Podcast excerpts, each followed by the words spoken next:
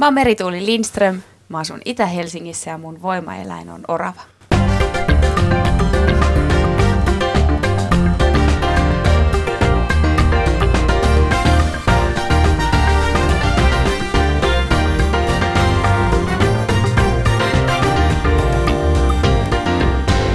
Yle puheessa Ali Show. Sun voimaeläin on orava. Mikä on orava? Mikä Ai, on mikä- voimaeläin orava?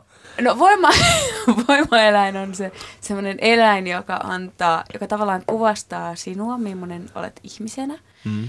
Ja tota, jota voi kutsua aina, kun tarvitsee voimaa tai on, on tota, ehkä hankala paikka tai on ehkä semmoinen vähän tota, alakuloinen fiilis, niin silloin mä kutsun mun oravaa.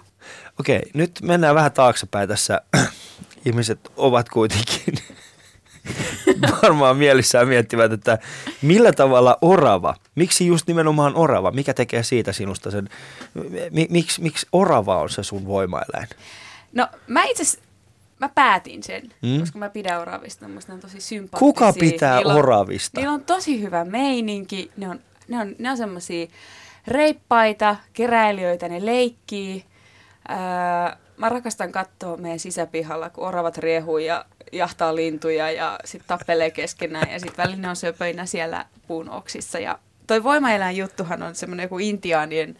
Mä en ole oikeasti tutustunut tähän voimaeläin-konseptiin sen enempää, kun mä vaan päätin, että orava on mun voimaeläin. Mm. Mutta siis kai alun perin se menee niin, että pitää mennä jonnekin Amazoniin ja sitten syödä sieniä ja sitten odottaa, että se tulee sieltä se voimaeläin ja kutsuu. Mutta mun mielestä mä en ehkä halua tehdä sitä.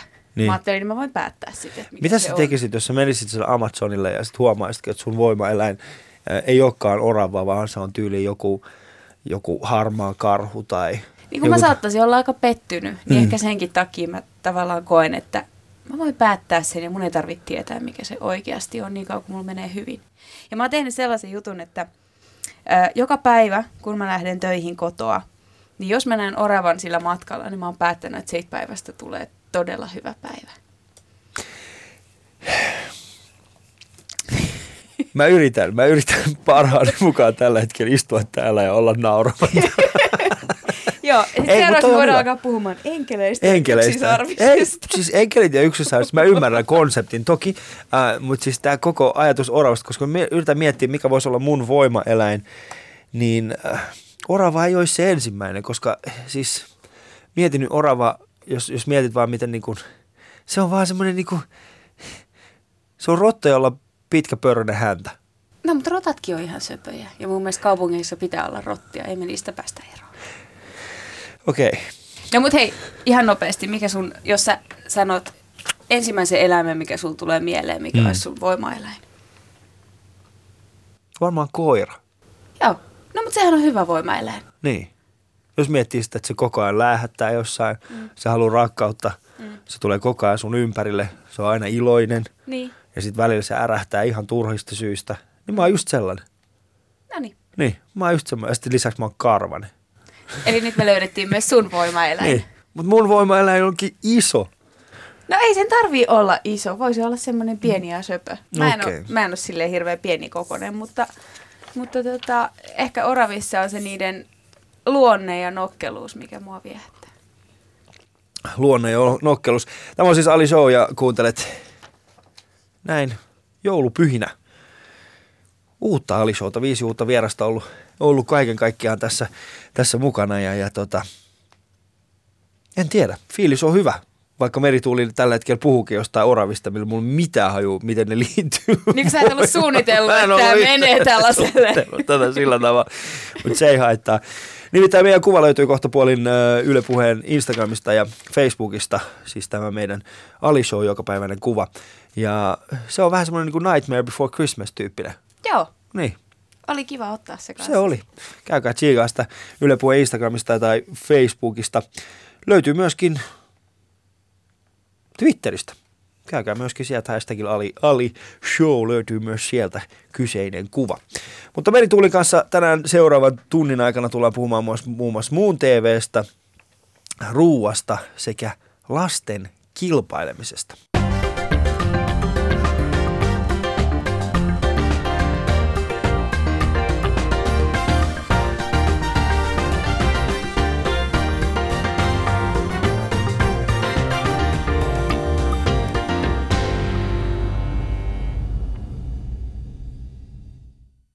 Nyt ennen kuin mennään noihin kaikkiin asioihin, niin mä googletin sun nimen ja heti ensimmäisenä sieltä pomppas sellainen. Mä laitoin siis Googleen meri, tuuli ja sitten Google ehdotti mulle meri, tuuli, Lindström, häpykarvojen polttaminen.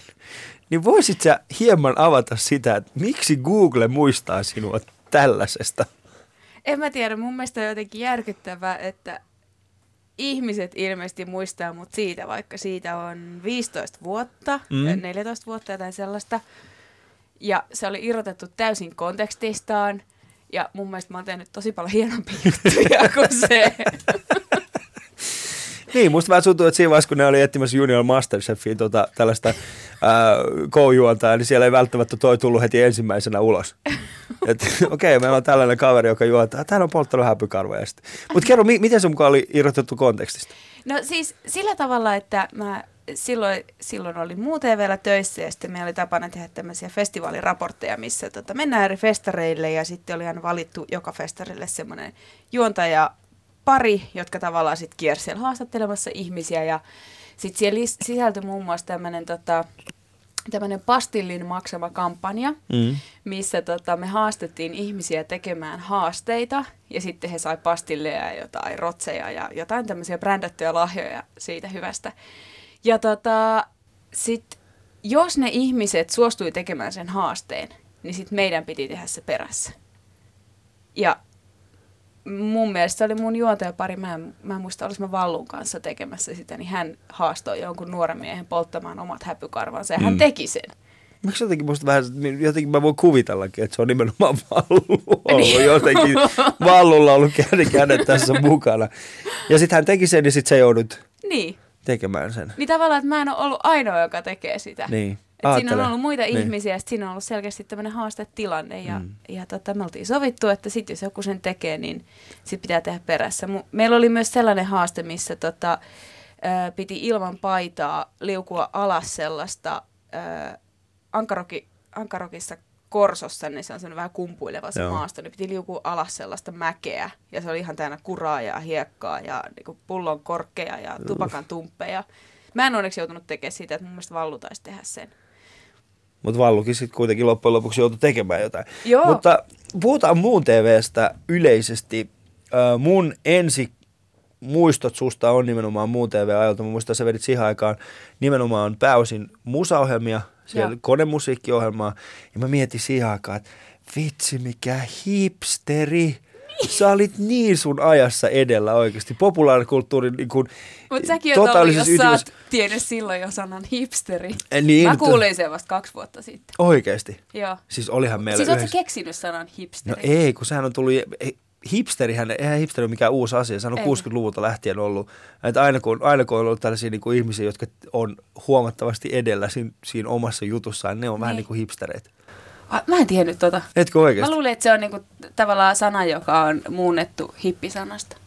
No se on kutakuinkin. Siis Mä alkoi- luulin, että se on niinku vasta keksitty Portlandissa. No vuonna 60-luvulla, 60-luvulla, kato, kun, 2009. 60-luvulla, kun hipit kävi aika pitkälti noissa, hipit kävi noissa jatsklubeilla, Niin. missä mustat soitti ja, tota, ja puhu tästä omasta niin kuin sorrosta ja niin poispäin, niin siitähän tuli se sana oikeastaan, niin kuin, että, että se ei ollut pelkästään hippiyttä, vaan se oli, siinä, niin kuin, se oli vähän niin kuin sekoitus molempia. Aa, just. Että se oli niin kuin hipster. Että se, oli, se ei ollut niin kuin se- hippi, mutta se oli niin kuin, se on niinku hippi, joka käy suihkussa. se oli, niin. Mä... Toi tosi hyvä mielikuva. Hipithän ei yleensä käy. Mutta ähm, musta vaan se tuntuu, että se, se merituuli, joka oli silloin, sä olit hyvin populaarikulttuurisessa messissä ja ohjelmat oli mielenkiintoisia. Nyt sä oot vähän eri merituuli. No en mä tiedä, onko mä. Kyllä mä edelleen kuuntelen konemusiikkia. Mutta ootko se Mut sama en- merituuli, joka oli, niin kun, sanotaan näin, että jos sä nyt menisit Vallu, Valpion kanssa Ankarokkiin, niin tekisitkö samoja asioita kuin silloin? Siis, no, jos mä olisin tiennyt silloin, että tämä koko häpykarva-episodi Niin. niin kuin tavallaan, mulle se oli vaan tavallaan osa sitä työpäivän keikkaa ja se oli hauskaa mun mielestä. Mm. Mutta en mä ehkä sitä tekisi enää uudestaan, varsinkin koska mun äiti sanoi, että se ei ollut kiva juttu. Ei varmaan. Tota, ja sitten hauska oli se, että mun äiti ei tiennyt tästä ennen kuin tämä tuli ilmi jossain Hesarin jutussa tyyliin neljä vuotta sitten. Koska Aa, eihän okei. mun äiti katsonut muu TVtä. niin. Mutta tätä äiti sai tietää sit siitä vasta niinku kymmenen vuotta sen jälkeen. Mm. Mutta tota, äh, kyllä mä oon omasta mielestäni sama. Äh, mutta mua ei tietenkään pyydetä tekemään samantyyppisiä duuneja. Ja mä veikkaan, että äh, tämän hetken 18-19-vuotiaat, niin ei niitä kiinnosta katsoa, kun mä menen festareille. Mm. Että kyllä ne mieluummin varmaan katsoo, kun Ville Galle on jossain festivaaleilla tekemässä Niin. raporttia. Se, voi, se voi mä oon olla. 34, niin. niin. No. No. Musta tuntuu, että mulla ei ole silleen ehkä niinku nyt- siihen, siihen teini, teiniosastoon kosketuspintaa. Eikö me olla kuitenkin vähän, eikö me ollaan kuitenkin vähän teinejä? Me ollaan coolei. Me ollaan, ku, Coolei kolmekymppisiä. me ollaan coolstereita. Joo, coolsters. Coolster. Se, lanseerataan se termi. Eikö se olisi hyvä? Coolster. Niin. Minä, minä ja Merituuli nyt lanseerattiin äh, termi nimeltä Coolster ja se on kuulkaas kolmekymppiset tyypit, jotka ei yritä enää olla teinei, mutta me ei olla myöskään vanhuksia. Joo. Niin. Eli hashtag ei Hannes. Vaikka ei Hanneksessa mitään vikaa olekaan. Mutta koet että sä oot joutunut niinku tässä vuosien aikana luopumaan jostain? Öö, en mielestäni, mutta siis mä oon huomannut itsessäni esimerkiksi sellaiset, että en mä jaksa enää mennä bileisiin. Enkä mä jaksa, mm. mä olin just tuossa maanantaina öö, räppikeikalla. Oli kyllä tosi kiva mennä keikalle. Mutta kyllä se tavallaan se lähteminen himasta on ihan eri. Siellä ollaan niin kuin viime hetkeen saakka maataan sohvalla mm. ja sitten ehkä laittaa vähän ripsariasta se oh, Nyt vitsi, joutuu. niin kuin, että mennäänkö bussilla vai ratikalla vai millä. Ja sitten tavallaan että se lähteminen viime hetkeen, kun ennen oli silleen, että mennään keskustaan, tavataan kaverit, mennään kimpassa ja ei ole väliä, vaikka seuraavana päivänä on työpäivä, niin ehkä ollaan neljään saakka. Niin. Niin nyt me oltiin silleen, että me lähettiin vikan biisin aikana niin, että me keretään narikkaan ajoissa. Toi on tota... Mut, Toi on, toi on Coolsterin määritelmä. Toi Joo. on Coolsterin määritelmä. Eli lähdetään viime tinkaan himasta ja sitten lähdetään ihan just ennen narikan, nar, hirveet, hirveitä narikkajonoa. Joo. Lähdetään. Okei. Okay. Tota, Et se on ehkä muuttunut, Niin. mutta siis tavallaan niin kuin, kyllä mä edelleen kuuntelen samaa musiikkia, mulla on tota, samat ystävät ja tavallaan edelleen samat tyhmät jutut naurattaa kuin mm. mitä silloin nuorempana. Mutta siellä muun TVllä, niin sehän oli ehkä suomalaisen mediahistorian yksi kulmakivistä. Tai ei nyt kulmakivistä, mutta siis yksi niin kuin merkittävistä käännekohdista. Silloin internet alkoi yl- yleistymään Suomessa hyvin, hyvin laajasti ja sitten muun TV oli, muun TV oli siis nimenomaan siis populaarikulttuurin kehto. Siellähän, eikö ollut? Siis Oli. siellähän tehtiin, ja, ja sitten nuoret pääsivät tekemään asioita. Niin millaista oli olla muun TV duunissa silloin? Mä tykkäsin siitä. Se oli, se oli jotenkin ehkä aika epätodellista. Mä olin just öö, vuotta aikaisemmin muuttanut Helsinkiin tai puolta vuotta aikaisemmin. Tavallaan mä oon muuttanut Järvenpäästä siis stadiin ja asuin silloin kimppakämpässä, kun nämä kaikki jutut alkoi tapahtumaan. Ja, ja tota, mut imastiin siihen mukaan ystävien kautta, joista yksi oli muu TVllä töissä ja sitten menin koekuvauksiin ja sitä kautta päädyin tekemään nousua. Ja se oli aika epätodellista, koska sitten samaan aikaan mä yritin opiskella ammattikorkeassa ja sitten mä jouduin myös tekemään kahta työtä, että mulla oli, koska palkka oli aika silleen, niin kuin, se oli enemmän sellainen niin kuin nimellinen, että tässä on tämä euro, paitsi se oli markka-aikaa. Niin. Tota, äm, No, se oli kuusi markkaa kuitenkin. niin, se oli, niin. Mm. Mutta tavallaan, että et se ei tuntunut työltä, se tuntui enemmän just sieltä, että nyt me ollaan tekemässä jotain tosi makeeta. Ja, ja tota, olihan se nyt mahtavaa 19-vuotiaana, kun saa mennä klubeille ja saa haastatella DJitä ja artisteja, joita itse on fanittanut. Ja sitten tavallaan s- niinku työkseen ottaa selvää musiikista. Mm. Se on ihan mahtava työ. Mutta millaista se oli se, niinku, se työn tekeminen, koska se mitä mä oon kuullut muu TVLtä, siis sehän on, ähm, siellä, ei, siellä oli aika bilemeininki. No, mä en ihan tota allekirjoita. Tai siis joo, siellä oli bilemeininkiä, kyllä äh, työntekijät välin nukkui siellä sohvilla ja sitten eräskin tota, suosittua ohjelmaa nykyäänkin kuvaava Tuukka nukkui melkein asu oikeastaan muun TVllä. Tuukalla oli oma hammasharja siellä ja, ja tota, ähm, tota, tota, mm, mut kyllä siellä kuitenkin tehtiin työt aina selvinpäin. Mm. Ja kaikki oli tosi kunnianhimoisia. Että se vapaus, mikä siellä oli siihen tekemiseen, niin kyllä se sitten kuitenkin ruokki sitä sellaista vastuuta siitä, että mitä sieltä TVstä tulee ulos. Mm. Ehkä toki... Ehkä niinku se bilemeininki on nimenomaan sitä va- vapautta, mitä mä tarkoitin siis Niin, siinä. Että niin. ei, ei niinkään sitä juomispuolta, mutta ihan hyvä, että sä otit senkin tässä esille. No kun ihmiset, multa, multa usein kysytään, Niin. että ootteko te ollut ihan koko ajan kännissä. Mm. Mutta ei, en mä tiedä, tarviiko olla kännissä, että tekee hauskaa sisältöä. Niin. Koska sitähän se oli. Mm. Te, eikö, se, eikö se ole aika pitkälti mennyt sillä tavalla, että tässä on kamera, tässä on kalusto, toteuttakaa itseänne. Kyllä. Mun mm. siis ensimmäinen esiintyminen tv oli sellainen, että no niin, nyt kun sä oot tässä nousussa juontajana, niin tota, teidän pitäisi tehdä alkujuonot, että sun pitäisi juontaa noin videot sisään. Mä oot, selvä, miten tämä tehdään? No, menette ton kameran kanssa tonne muu TV sijaitsi Punavuoressa, niin menette tonne vaikka tehtaan kadulle ja ottakaa se siellä jotain seinää vasten. Sitten me mentiin ja mä seisoin seinää vasten ja sitten kuvaaja kuvasi ja sanoi, että no ota toi lause vielä uudestaan, että sä vähän änkytit siinä. Mm. Ja sit, Ja sitten se oli siinä. mm. Et ei Ja ollut sit mitään se- semmoista niinku, tuottaja käsikirjoittaa Ei vastaava todellakaan. tuottaja. siis, Joo, mä en ole ihan varma tuosta valaistuksesta tällä hetkellä. Joo, Niin. et siis siinä oli enemmän, oltiin oikeasti niiden perusasioiden äärellä. Mentiin bileisiin, katsottiin mikä tunnelma siellä on ja sitten yleensä vasta siellä päätettiin, että miten me tehdään tämä juttu.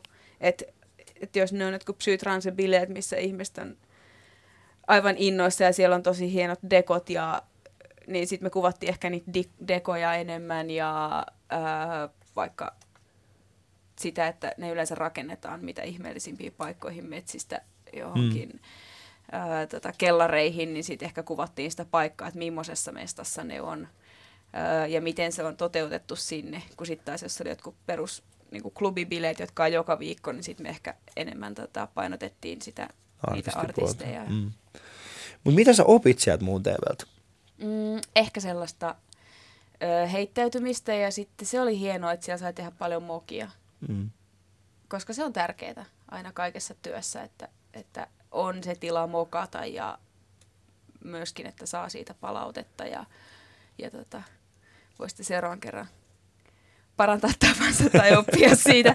M- mutta siis ehkä se, että siellä oli tilaa muokata ja kokeilla erilaisia asioita. Mm. Mutta nyt sä oot alkanut tekemään enemmän enemmän isompia tuotantoja. Joo. Nyt puhutaan, sä oot ollut muun muassa Maikkarilla aika, aika vahvastikin. Niin mitä, mitä sä, niin kun, jos sä vertaat näitä, missä sä oot nyt mukana, hmm. verrattuna siihen, mikä oli muun TVllä, niin mikä on niin semmoinen suurin yksittäinen ero? Pystytkö sä niin nimeämään? No kaksi eroa. Ää, yksi on tietenkin se tota, taloudelli, taloudelliset mahdollisuudet. Mm. Meillä ei ollut muun TVllä rahaa lavasteisiin, meillä ei ollut rahaa käsikirjoittajiin ja sitten ehkä joidenkin matkalaskujen kanssa oli niin ja näin. Kun sitten taas ää, kaupallisella puolella, niin jos me halutaan tuoda joku, jos me halutaan tuoda Norsu studioon, niin sitten kun sen vaan saa puhuttua sille tuottajalle, niin kyllä se onnistuu. Niin se on siellä. Niin, se on siellä. Mm. Mm. Mutta sitten taas samaan aikaan, koska kaupallisella puolella on niin paljon rahaa, kyseessä siellä on mainostajien rahat ja sitten Ylellä on ö, vero, veronmaksajien rahat, niin myös se tekeminen on sikäli tosi paljon turvallisempaa, jonka takia ehkä semmoisia irtiottoja on vaikeampi ottaa. Et kaikki pitää perustella tosi tarkkaan Niin. ja ehkä siitä sit pyöristyy ne kulmat ja, ja tota, asiat pureskellaan niin monen kertaan, että Mm. siitä, siinä ei ole aina sitä spontaaniutta. Mitä sä haluaisit tuoda sieltä muun TV-ajolta niin kuin tällaisiin isoihin tuotantoihin? No just sitä spontaaniutta. Mm. Sellaista, ja sitten sellaista, että luotetaan niiden tekijöiden, ää, tekijöiden intuitioon Niin, ja visioihin. ja visioihin. Mm. Onko sulla ikinä tullut semmoista fiilistä, että tota, että se muun TV, tai että et, et ilman muun TVtä sä et välttämättä olisi siellä, missä sä oot nyt? On useinkin, Mm. koska mulla ei koskaan ollut ajatuksena, mä en ollut ikinä edes harkinnut, että mä olisin TV-ssä. Mä kävin Kallion lukio, mutta mä olin siis ihan äärimmäisen surkea kaikessa ilmaisussa. Siis teatteri, teatterikurssit mä meinasin reputtaa, koska mä olin niin huono näyttelemään. Ja sitten, siis kuinka voi olla itse ilmaisussa niin huono, ja kun kuitenkin tämmöinen tota, improvisointihan on sitä vaan, että Niin, on vaan tälleen näin heiluttaa käsiä, mm. niin sit siitä voi saada jo kympin. niin. Mutta mä en pystynyt edes siihen, niin mä en jotenkin ajatellut koskaan, että mä työkseni esiintyisin. Ja sitten se tuli se muun TV ihan puskien takaa kaverin kautta. Mä olisin, että voin mä mennä sinne koekuvauksiin. Ja toki se aihe, konemusiikki kiinnosti Niin. mua. Niin ehkä sitä kautta, että kävi semmoinen onnenkantamoinen, että mä löysin sellaisen tavallaan toisen uran itselleni. Niin, konemusiikki eli tekno. Puhutaan asioista oikealla terveellä, oikeasti. Mitä eroa? Samahan se on, sama, sama jumputusta. Onko? Ah. No ei se kyllä ole. Siinä on itse asiassa konemusiikki on mennyt paljon eteenpäin. Oh, ja mä kuulin ihan uudesta genrestä tässä viime viikolla. Mikäs se on? Se on ö, Jäsid tai Jäksid. Okei. Okay. Tätä kuuntelin Bassoradiota ja sieltä tuli tota, tämmöinen erikoisohjelma, joka oli erikoistunut Järvenpäästä tehtyyn acidiin. Sitten mä olin ihan liekeis, koska mä oon Järvenpäästä. Mulla tuli semmoinen ihan mieletön kotiseutu ylpeys, että mahtavaa, että Järvenpäässä on vuonna 2014 joku acid-skene. Mm. En mä tiedä, oliko sitä silloin, kun mä asuin siellä. Mikä on se, siis mikä on acid skene? No acid on sellaista, se on vähän niin kuin teknoa, mutta sitten sellaista, vähän niin kuin Kraftwerkia potenssiin. Mikä on. Kraftwerk? Sä oot Yle puheella, ystävä. Niin, no, Mikä on Kraftwerk, Kraftwerk? äh, saksalainen elektrobändi, joka on aloittanut 70-luvulla. Okei. Okay. Ja sitten siellä niinku potenssiin kymmenen. Sitten se potenssiin 10, ehkä tavallaan tempoltaan ja sitten sellaiselta... Äm, hmm. Mä itse asiassa koitin yksi päivä löytää mun miehelle tutoriaaleja ö, erilaisista teknon alagenreistä, Niin. koska tota, äm, hän käyttää mun mielestä viljelee teknosanaa niin kuin aivan liian vapaasti kaiken maailman eri konemusiikin alalajeja kuvatakseen ja sitten mä suutuin siitä. Niin. Ja mä ajattelin, että nyt mä, helvetti, mä lähetän sille töihin erilaisia tällaisia YouTuben teknotutoriaaleja, missä on kaikki nämä eri alagenret esitettynä. Mm. Mutta sitten mä tajusin, että mä oon todella lapsellinen. Ei se ole mun mielestä millään tavalla lapsellista, jos parisuhteessa, niin kun, jos parisuhteessa riidan saa aikaan sillä, että toinen käyttää musiikillisesti termejä väärin, se on mun mielestä täysin aikuismaista. Se on täysin aikuismaista, siinä ei ole mitään. Mutta ähm, miksi, sä, miksi sä edes ottaisit sen ajan? Mikä tekee sit, siis sä välität hänestä niin paljon, että sä haluat... niin että- välitän, kyllä. No se on mun mielestä Joo. tärkeää. Tämä on siis ä, Ali Show ja Merituuli Lindströmin kanssa istutaan tällä hetkellä parhaillaan. Ollaan puhuttu muun TVstä, muun TVstä ja sitten seuraavaksi aletaan puhumaan vähän ruuasta. Sillä mm. ruuasta ehkä hän on tällä hetkellä, tai se mitä, mitä me, mistä, mistä Merituuli tunnetaan tällä hetkellä eniten. Meidän kuva löytyy Yle Puheen Instagramista ja se löytyy myöskin Facebookista ja Twitteristä. Käykää tsiikaamasta sieltä. Se on semmoinen Nightmare Before Christmas tyyppinen semmoinen. Me ollaan kahdestaan siellä kuvassa. Se oli hieno. Se oli hieno, mm. joo.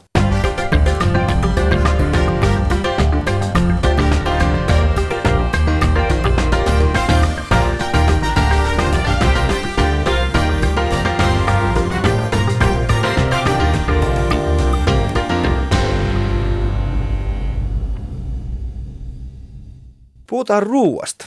Öö, se, mikä mä oon huomannut ainakin nyt viime aikoina, niin ihmiset on alkanut keskittyä, ei, niin ei keskittymään, mutta siis ruokaa tulee joka puolelta, joka mm. tuutista. Ruokaohjelmia enemmän kuin koskaan. Sun pitää olla tietoinen, mitä sä syöt. Ru- kauppaan, kun sä meet, niin siellä on niin kuin, se on ihan erilainen. Niin me eletään semmoista niin kuin valveutunutta aikaa ruoan suhteen – ja ihmiset haluaa koko ajan lähiruokaa, luomua, orgaanista. Halutaan tietää, mistä ne on tullut. Samaan aikaan niin kun isot yritykset pyrkii, ja erityisesti jenkkiyritykset pyrkii kaikin tavoin niin kun pitämään meitä pimennossa siitä, mistä ruoka on tullut, mm. onko se geenimuunneltua, eikö se ole geenimuunneltua. Niin tullaanko me sun mielestä ikinä Suomessa elämään semmoista aikaa, jossa me oikeasti tiedettäisiin, mitä me syödään? Kyllä mä uskon, että se on mahdollista. Mutta sitten taas toisaalta samaan aikaan, kun kaikki tämä ruokahypetys on päällä, niin sitten sit on myös unohtunut ehkä se, että kyllä Suomessakin on ihmisiä, joita ei oikeasti kiinnosta ruoka. Mm. Mm. Se on vähän ikävä niille ihmisille, jotka näkee sen ruoan vaan polttoaineena, eikä koskaan halua paneutua siihen enempää. Et, ja mun mielestä se on fine. Mutta sitten tavallaan heitä ihmi- tai näitä ihmisiä varmaan ärsyttää ihan sikana kaikki tämä ruokahypetys. Mm. Jotka haluaa vaan niin ottaa se jonkun ruoan illalla, syödä kunnes vatsassa ei enää kurnia ja sitten ne miettii seuraavan kerran ruokaa vasta seuraavan kerran, kun niillä on nälkä. Mm. Mutta missä vaiheessa sä aloit itse kiinnostumaan ruoasta? Mm. Ja mistä vai, missä vaiheessa, niin kuin, mikä ajoi sut siihen, että, että sä teet tällä hetkellä niin kuin ruoka-aiheisia. Sä ylläpidät muun muassa sivustoa, jossa sä kerrot välillä sun omista ruuista ja Mm. sitten oot ohjelmissa mukana, missä sä niin kuin, teet niin sanottua juhla-cateringia. Hmm. Niin, niin miten sä niin kuin ajaudut sitten tälle puolelle itse? Miksi, ruoa, miksi, miksi ruoasta tuli sulle niin tärkeä? No se on ehkä aina ollut tärkeä, mutta mä en tajunnut sitä. Mm. Mä tajusin sen vasta, kun mä muutin pois kotoa ja sitten tein, tein paljon ruokaa ja tajusin, että, että muut mun ikäiset ei kokkaa niin paljon, Mm. että se on aika harvinaista, kun sitten tässä on ollut meillä perheessä jotenkin itsestään selvää, että kaikki ruoka tehdään itse. Siis kyllä mäkin olen pienenä syönyt pussinuudeleita ja mikropitsoja ja tollasia. Mm. Mutta tavallaan, että ruoanlaitto oli jotenkin semmoinen itsestäänselvyys, että kyllä nyt ruokaa osata, osataan laittaa. Niin ehkä sieltä. Ja sitten mä löysin ruoasta semmoisen mun persoonaan sopivan ö, ammatin. Koska se on nopeeta. Mä en kestä mitään semmoisia kauhean pitkä, pitkäkestoisia. Mä en pystyisi esimerkiksi olemaan tutkija. Mä kyllästyisin viikossa siihen. Että jos mä tietäisin, mitä mä teen vuoden päästä, niin mä en kestäisi sitä ajatusta. Mm. Niin ruoka on siitä ihanaa, että sen tuloksen näkee heti. Ja sitten joka kerta, kun kokkaa jotain, oppii jotain siitä, miten se ruoka ja raaka-aineet käyttäytyy. Raaka-aineet on joka kerta vähän erilaisia. Että se tomaattikeitto, minkä tekee tismalleen samalla reseptillä viikon päästä, ei välttämättä maistu yhtään samalta, koska ne tomaatit on erilaisia. Mm. Niiden koostumus on erilainen tai ne on tullut eri maasta. Niin se on musta viehättävää siinä. Ja tota, sit ehkä mulla on vaan joku, en mä tiedä. Mä löysin semmoisen ammatin, mihin mulla on semmoinen luontainen taipumus. Mm. Ruoan tekeminen. Joo. Mut, mä oon tosi onnellinen siitä, että mä Tuossa, löysin sen. niin.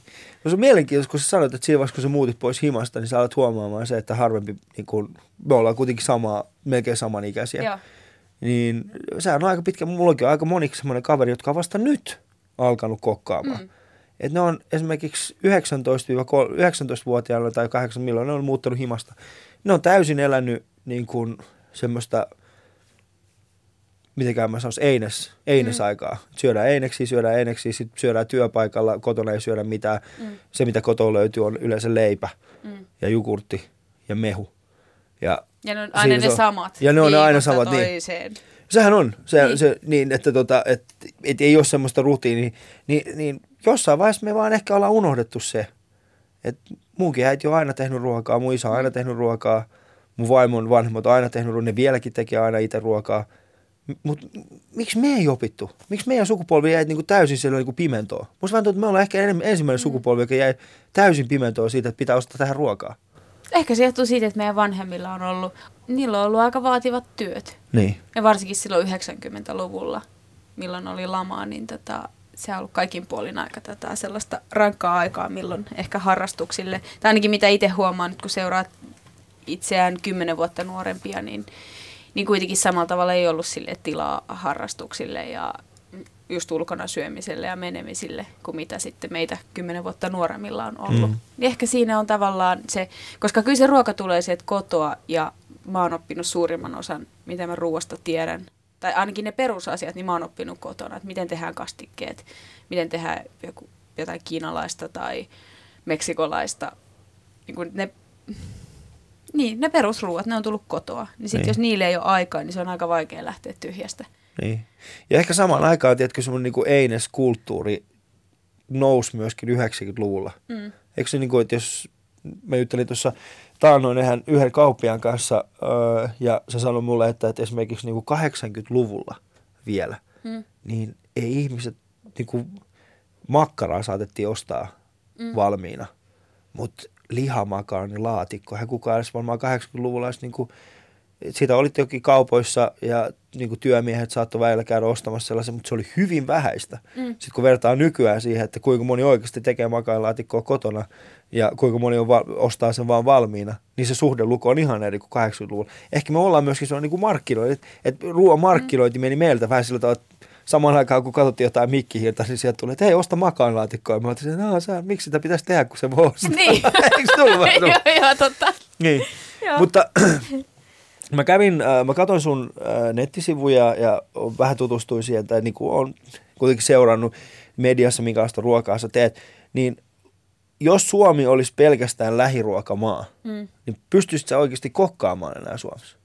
No en luultavasti. Niin, koska sun niin kun mä, mä katsoin esimerkiksi sun nettisivuilla niin kuin, äh, härän buffalo, ei kun buffalon äh, mozzarellaa. Mm. Mistä Siis, Suomessa? mut, mutta siis kyllähän siis Suomessa on tosi hienoja ja upeita juustoja. Et sen mä toivoisin, että me ei voida olla lähiruoka maa, ellei täällä helpoteta pienten tuottajien Mm.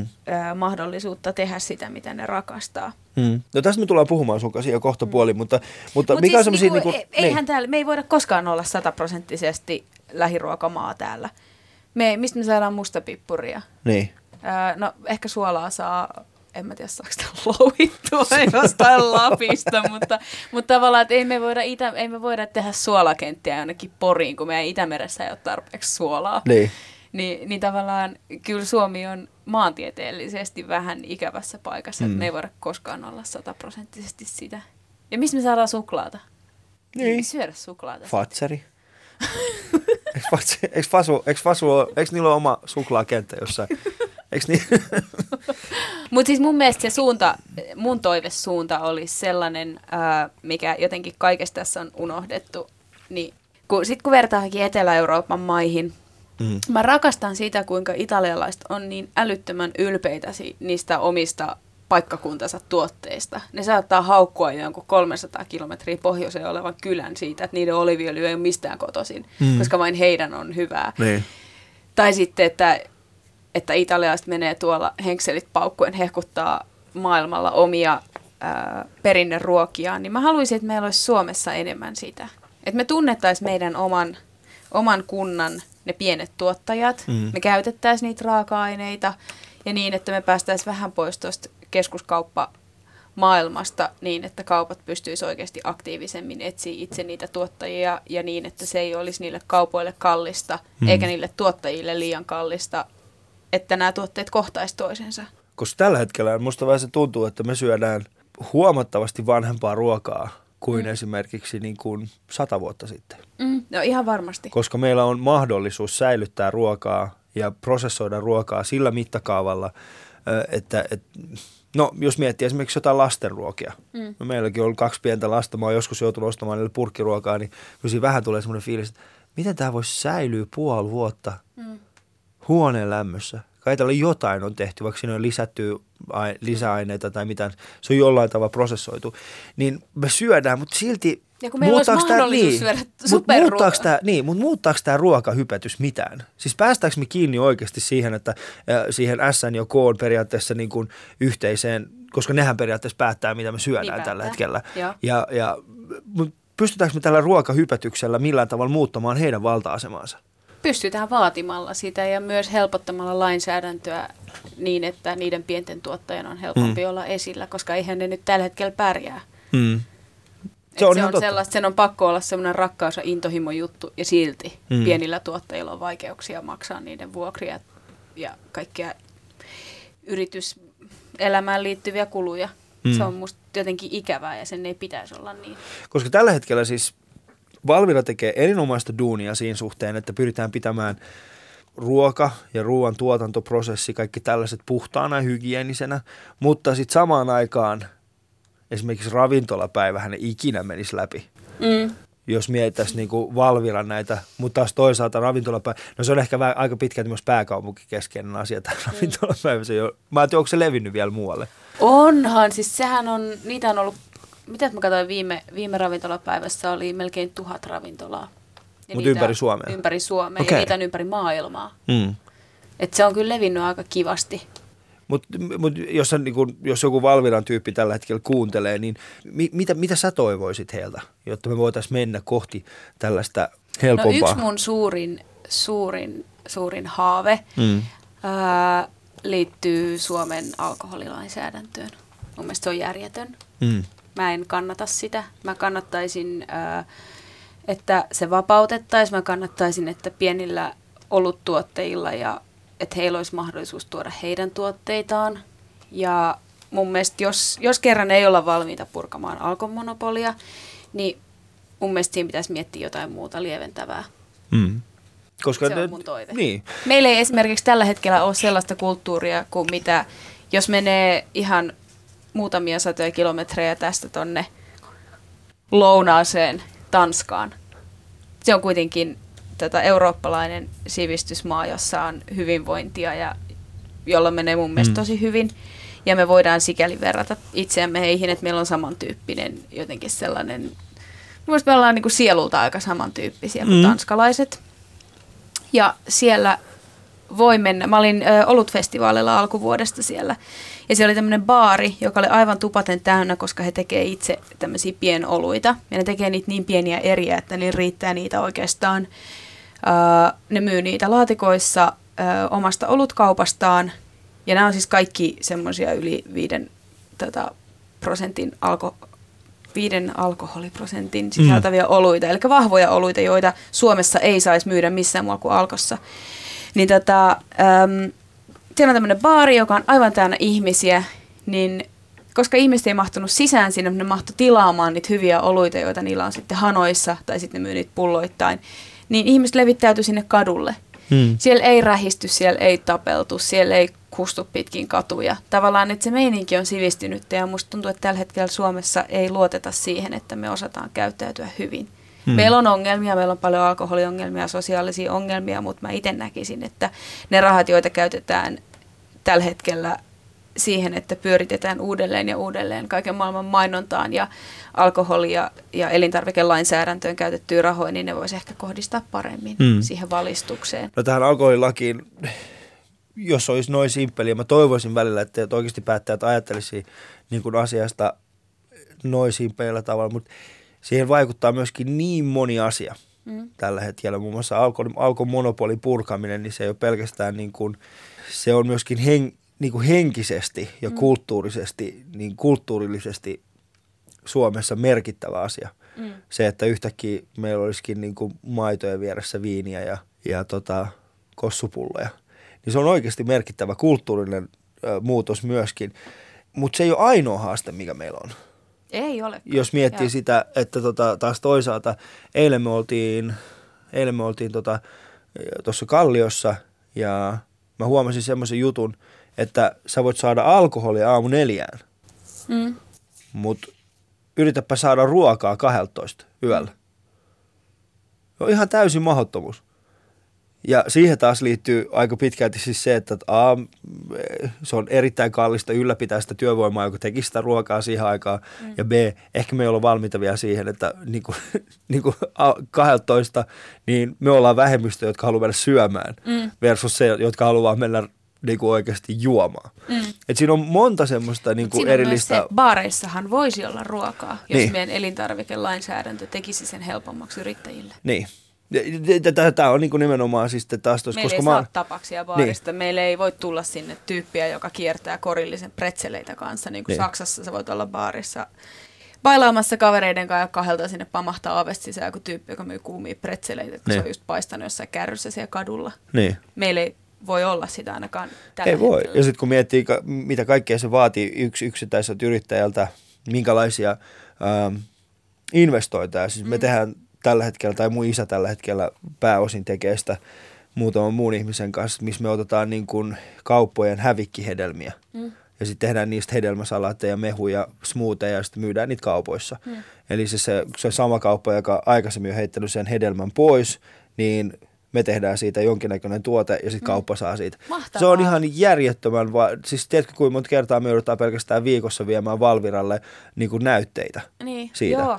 Ja sitten kun miettii siis sitä, että, että, että okei, että me pyrimme vaan hyödyntämään sitä, mm. me myydään ne samaan aikaan. Mutta se toinen juttu, mikä, mikä mä oon myöskin huomannut sen, että, että Suomi, ja miksi mä sanon, miksi mä haluaisin puhua tästä sun kanssa, on se, että, ja mä sanoin aikaisemminkin, me syödään vanhaa ruokaa, me ollaan totuttu prosessoitu ruoka, niin jos sä teet hedelmäs, jos sä teet smoothien marjoista ja vedestä ja vähän lisäät siihen sokeria, et lisää siihen mitään muuta, ei väriaineita, et suorata sitä, et keitä yhtään mitään, niin se menettää koostumuksessa puolesta tunnissa. Sitten tulee semmoinen melko, Niin, joo, sitten tulee vähän eri värinen. Se erottuu. Se erottuu se, neste joo, pohjalla. neste se- pohjalla ja sitten ne kaikki hedelmälihat sinne päällä.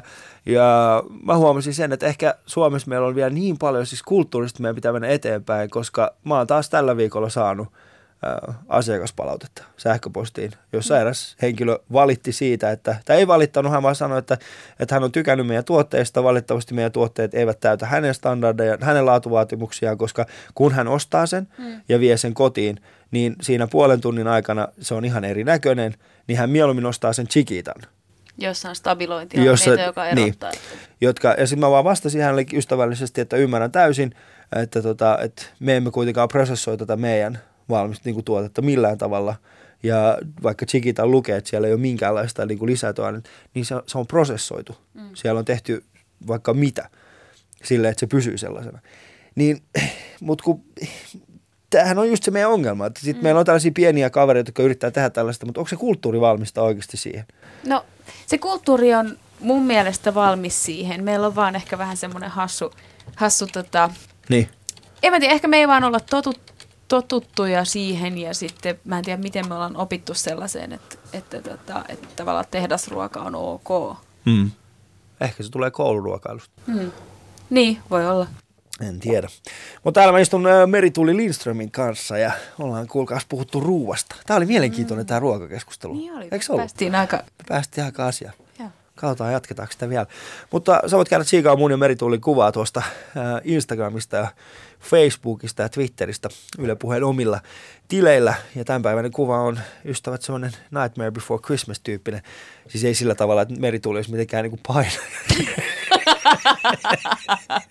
Ei. Painainen ennen joulua, pakottaa poikaystävää jouluaattona katsomaan tekno, Tekno. opetusvideoita YouTubesta ja Niin. räyhän siinä. Räyhät siitä, niin se ei ollut se syy, mikä me, te, me tehtiin. Se vaan se, ihan vaan sen takia, koska se kuva jotenkin vaan, se fiilis jotenkin vaan kuvasti, kuvasti tätä. Uh, vielä tullaan puhumaan Meritulin kanssa ainakin tota Junior Masterchefistä ja erityisesti siitä, että minkälaista on lasten nykyinen asema.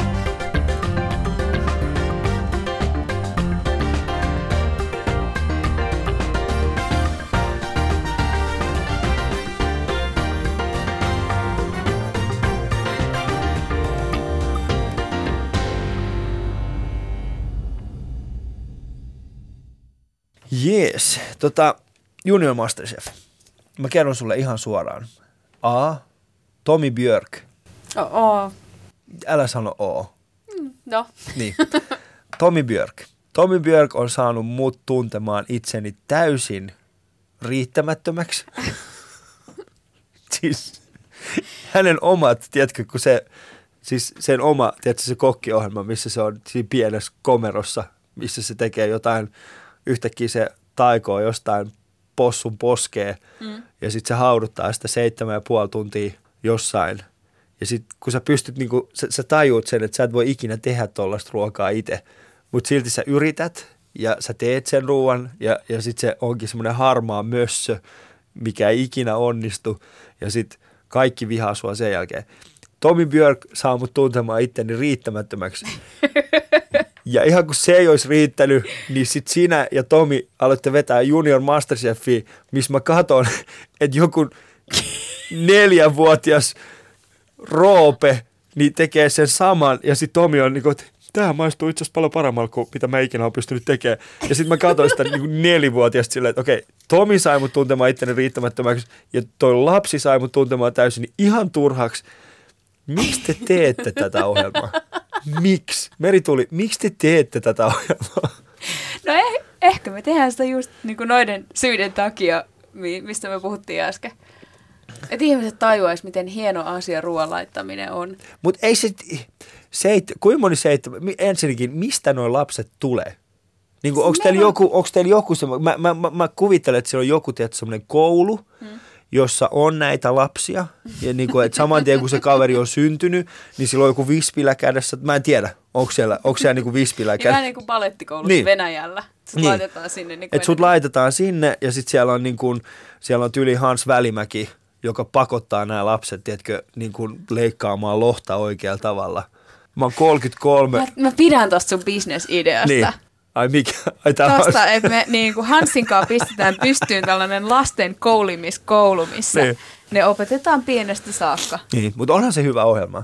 O, siis oikeasti se Jyden Masterchef, se on hu- hyvä ohjelma. Se on hieno nähdä, että miten paljon lapset pystyy tekemään, mutta Mutta tiedätkö, mikä se on No. no. lasten kokkaamisessa? no, Et ne, mun mielestä ne lapset näyttää ihmisille sen, että mitä kokkaaminen perin, perin, perimmiltään on. mm, Se on sitä, että sä otat just jonkun palan lohta ja sit sä oot, niin kuin, jos miettii niin kuin lapsen, lapsen mieltä, niin se menee sinne vihannestorille. Se on se, "Oh, ihana keltainen mango Mm. ja ihana paprika ja mä otan tosta vähän kurkkuu vielä. Joo. Sitten se niin kuin pistää ne yhteen. Ja joo, ne on harjoitellut ruoanlaittoa, eli ne tietää, miten se lohi kypsennetään ja ne tietää suunnilleen, miten pilkkoa ne vihannekset. Mutta tavallaan se on se semmoinen siis ennakkoluulottomuus. Merituuli, mennään ja taaksepäin. sitten- Siellä siis ohjelmassa oli lapsi, joka osasi tehdä itse pastaa.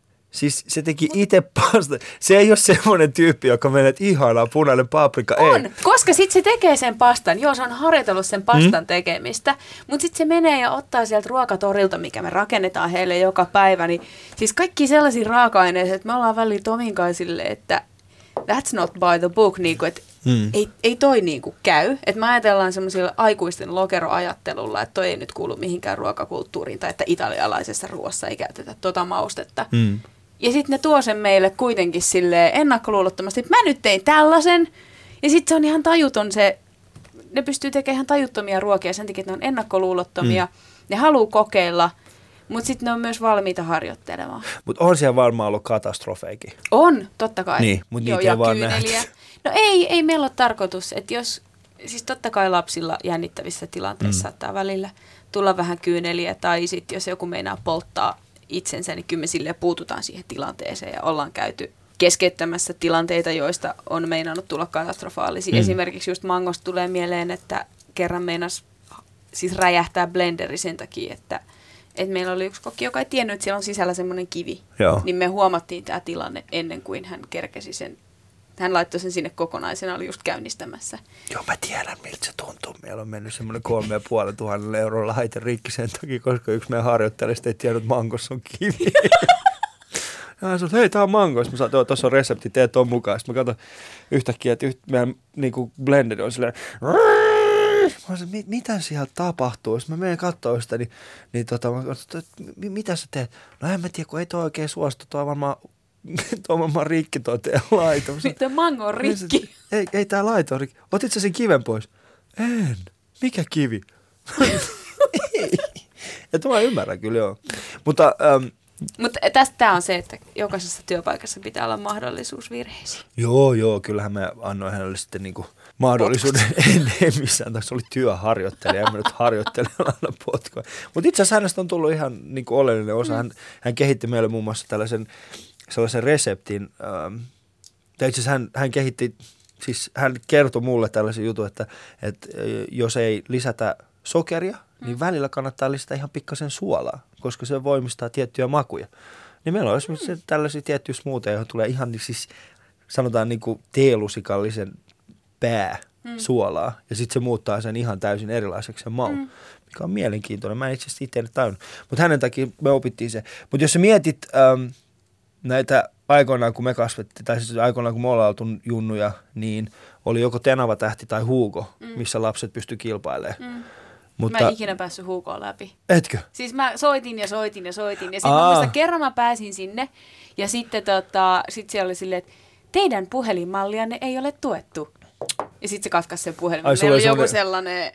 Ei kun niin joo, joo meillä oli siis pyöritettävä. Mutta sitten meillä oli myös semmoinen niin lang, semmoinen tota, se näytti nykyajan kännyköiltä. Musta tuntuu, että nykyajan nuoret ei ole sellaista nähnytkään, mutta se oli semmoinen langaton puhelin, joka Ai, piti siis silleen siellä puolen piti- tunnin välein palauttaa siihen- takaisin Joo, sinne dokkiin. ja sitten siinä oli se semmoinen antenni, Joo, muistit sä? joo. Ja sitten sehän oli ihan hirveä kokoinen. Joo, joo. Joo, joo, mä muistan. Meillä oli sellainen. Sitten oli, välillä oli myöskin semmoisia puhelimia, jossa oli, muista, siis se oli, se, se oli kiinni jossain seinässä, mm. mutta siinä oli 15 metrin johto. Että sä pystyt olemaan jossain... Meillä ei ollut koskaan sellaista. Eikö? Aika siistiä. Aa, toitte niitä köyhiä. Ei nyt sen. Mutta Mut siis, niin, no mutta ää, aika usein ihmiset just ihmettelee sitä, että miten nuo lapset on noin taitavia. Mm. Mutta mietin nyt, kyllähän siis Äh, ehkä tuo ruoanlaitto on vaan semmoinen uusi areena, että ne kokkaavat lapset, jotka on siinä tosi taitavia, niin niille ei ole vaan ennen annettu tilaa. Kyllähän mm. meillä on kuitenkin sellaisia lapsia, jotka pystyy vetämään jonkun, jonkun metallikan kitarasoolon 11-vuotiaana läpi, koska ne on istunut siellä huoneessaan ja Niin tehnyt sitä. sitä, joo. Tai sitten kahdeksanvuotiaat lapset, jotka pystyy soittamaan pianobiisejä kokonaan. Mä en Mm. osaa kissapolkkaa kunnolla. Niin. Ja siis sehän vaan sitä, että mä en ole harjoitellut. Mutta jos mä istuisin alas ja vaikka vuoden ajan ää, kolme kertaa viikossa soittaisin pianoa jonkun johdolla, niin kyllä mä oppisin varmaan soittaa pari biisiä. Mm. Ja näillä lapsilla on se, että ne on kokannut vanhempiensa kanssa tai isovanhempiensa kanssa tai sitten puhtaasti omasta kiinnostuksestaan. Ja ne on sitä kautta oppinut. Et mä huomaan myös aika paljon, se, se ehkä huono puoli, mikä tässä tämän hetken ruokabuumissa on, on se, että on just näitä possun poskireseptejä ja sitten jotain aasialaisia tosi monimutkaisia. Tai tavallaan ei, ei nyt monimutkaisia, mutta tavallaan eksoottisia reseptejä. Tai sitten sellaisia, että ah, tein tästä lehtikaalista tällaisen ihanan paistoksen mm. tässä vasemmalla kädellä. Ja meillä on tällaisia reseptejä, ne saa ihan hirveästi tilaa. Ja se on kyllä hieno juttu. Mutta sitten on semmoisia kokkaajia, jotka ei ole koskaan edes tehnyt nakkikastiketta, Niin. jotka lähtee sitten yrittää noita. Niin eihän siitä nyt tuu mitään, jos ei tavallaan ole oikeasti koskaan laittanut ruokaa. Niin. Et jos haluaa alkaa hyväksi kokiksi, niin mä aina suosittelen, että ottaa ne pari jotain omaa peruslempiruokaa. Oli sitten nakkikastike tai makaronilaatikkoa ja opettelee niissä tosi hyväksi. Ja sitten mm. vähän niin kuin lisää sitä repertuaaria pikkuhiljaa, kun se, että hyppää saman tien tekemään jotain vietnamilaista pho-keittoa. Niin. Se on, se mun mielestä tuossa tos on jotenkin niin kuin, tuossa on jotenkin tuossa mielenkiintoinen niin ajatusmaailma, että ottaa vain jotain. Mun yksi mun kaverista sanoi mulle tällaisen jutun, että, että, tota, että no, että mitä sä kokkaat lapsille? Mä sanon vähän kaiken näköistä. Ja sitten se sanoi, että okei, että, mutta mistä ne diggaa? Mä sanon, että ne diggaa makaanlaatikosta, mutta sen mä haluaisin, että, että, tota, että mun lihapullat olisi niin hyviä, mm. että ne tulisi aina kotiin sanoisi, että mä haluan isin lihapullia. Mm. Ja sitten mä oon alkanut niinku vaan miettiä, miten niitä lihapullia tehdään, kun niitä on miljoona eri tapaa, millä tavalla Niin on. tehdä sitä. Niin. Ja, ja tota, nyt mä oon oppinut taas tekemään niinku uudella tavalla. Mä esipaistan kaikki niinku sipulit ja valkosipulit ja sitten mä vasta sen jälkeen niinku laitan sen siihen taikinaan. Tai sitten mä en käytä niitä ollenkaan, vaan käytän jotain tuoretta. Ei, niitä on vaikka kuinka paljon erinäköisiä juttuja. Mm. Mutta se, että niinku löytää ehkä itselleen sen, mitä haluaa tehdä. Mutta se, että niinku lastenkin kanssa, ei nyt Junior Masterchefin takia, mutta mun lastenkin kanssa, mulla on pieniä lapsia kotona, niin kyllä ne on melkein aina sylistä, kun mä teen jotain Mm. ruokaa. Koska esimerkiksi sitten ne maistaa samaan aikaan kuin minäkin, ja sitten välillä on silleen, että mm, ei hyvä, vai ne on silleen, että ok, hyvä.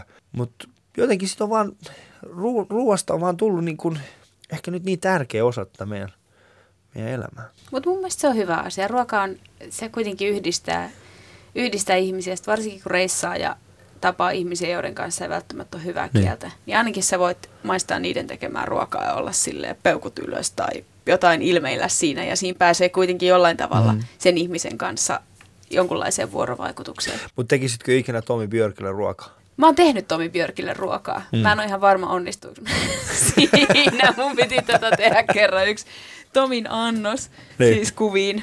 Tätä. Ja tota, mä en, ole, niin, mä, en, mä en ehkä uskaltanut kysyä Tomilta, että Mm. onnistuuko mä siinä. Kyllä se kehu mun kastiketta, Niin. minkä mä tein siihen, mutta, mutta tota mä, en mä tiedä. Mä oon voittanut Hans Välimäen kerran. Oot vai? Haasta Hans ohjelmassa kyllä. Mm. Mutta se johtui vaan siitä, että hänen jälkiruokansa oli oikeasti jotain ihan hirveät. Sillä oli taateli ja jogurttia ja, tota, ja teetä. se oli laittanut se taateli ja jogurtti yhteen ja kaatanut teetä päälle. Mutta musta vähän se tuntuu, että hän, Kuulostaa- teki, musta vähän se tuntuu, että hän kuitenkin teki sen tahallaan, että häviää edes yhden. Koska mä voin sanoa oikeasti, sit tuomaristo oli silleen, että okei, että, että molemmat nämä jälkiruot oli ihan hirveitä. Mitä sä oli, teit? No siis mä tein, mä laitoin taateli sisään tota, saksan pähkinän Joo? ja sitten tota, sit mun piti tehdä siitä semmoinen, tota, se, mun, se on siis semmoinen vanha iranilainen juttu, niin siihen tulee tota, siis voita ja jauhoja, se, se jauho ruskistetaan tietyllä tavalla ja sitten se kaadetaan ihan lyhyesti vaan, ja ihan vähästä sen päälle ja sitten muutama pistaasi vielä sitten sinne päälle. siihen niin kuin annoksen päälle. Ja siitä tulee oikeasti hyvä. Mutta kun mä en oikein osannut tehdä sitä jauhojuttua. Ja sitten kun mä päätin, että kyllä mä nyt osaan, mä ruskeata kastiketta tehnyt aikaisemminkin, niin se maistui oikeasti siltä, että joku on kaatanut ruskea kastikkeen taatelin Se oli ihan hirveätä. Niin muistan, kun mun äiti katsoi sitä jälkeenpäin, niin hän oli silleen, mitä ihmettä sä touhusit tuolla? Ei se noin mene. Mä sanoin, hei, hei, mä oon kattonut, kun sä oot joskus tehnyt tota. Joo, joo, mutta sun pitää ehkä tehdä sitä ennen kuin menet televisioon. mutta se oli kyllä hyvä, se oli opettavainen. Ja sen mä muuten huomasin, niin kuin Hansissa ja, ja, ja, ja tota Akseli Herlevissä, ketkä niin on ollut myöskin täällä Alisoussa mukana, niin kaikki yhdistää niin kuin käsittämätön ymmärrys siitä ruoan kemiasta. Mm. Et se on se kemia, mikä, mikä heitä niin kuin, missä, he, missä heidän kanssaan mennään niin kuin ihan eri sfääreihin. Joo, ja siis kemia on mun mielestä ehkä just toi, kun mä kerroin tässä aikaisemmin siitä, että minkä takia mä päädyin ruoka, ruoka-alalle, niin just tavallaan se, että kun siinä yhdistyy niin monta asiaa, siinä yhdistyy matikka, ää, pitää tehdä prosenttilaskuja ja sitten just toi kemia, että sun pitää osa ymmärtää, että mitä tapahtuu sille kananmunan keltuaiselle, Mm. jotta pystyy tekemään uusia reseptejä. Ja, Niin. ja myöskin tavallaan se, että jotta sä saat sen niin kuin, harmaan possun posken näyttämään sitten siltä, miltä se näyttää, kun Tomi on sen tehnyt, niin siinä pitää tavallaan seuraa sitä prosessia koko ajan ja sitten vähän aina muuttaa Mm. suuntaa sen mukaan. Ja se tulee vaan kokemuksen kautta. Se tulee kokemuksen kautta. Tämä oli Ystävät Ali Show tältä erää. Mun vieraana oli Merituuli Lindström. Ja tota, tiedätkö mitä? Sun kanssa me ei edes tehty tää top 5 sanaa asioita. Mikä se on? Niin siis mä olisin heittänyt sulle viisi sanaa, ja sit olisit sanonut, mikä tulee ensimmäisenä Mä mieleen. sanon yksi. Veitsi. Kärki. Mä olin tosi huono, ehkä sä oot tyytyväinen, että me ei keretty tekemään tätä.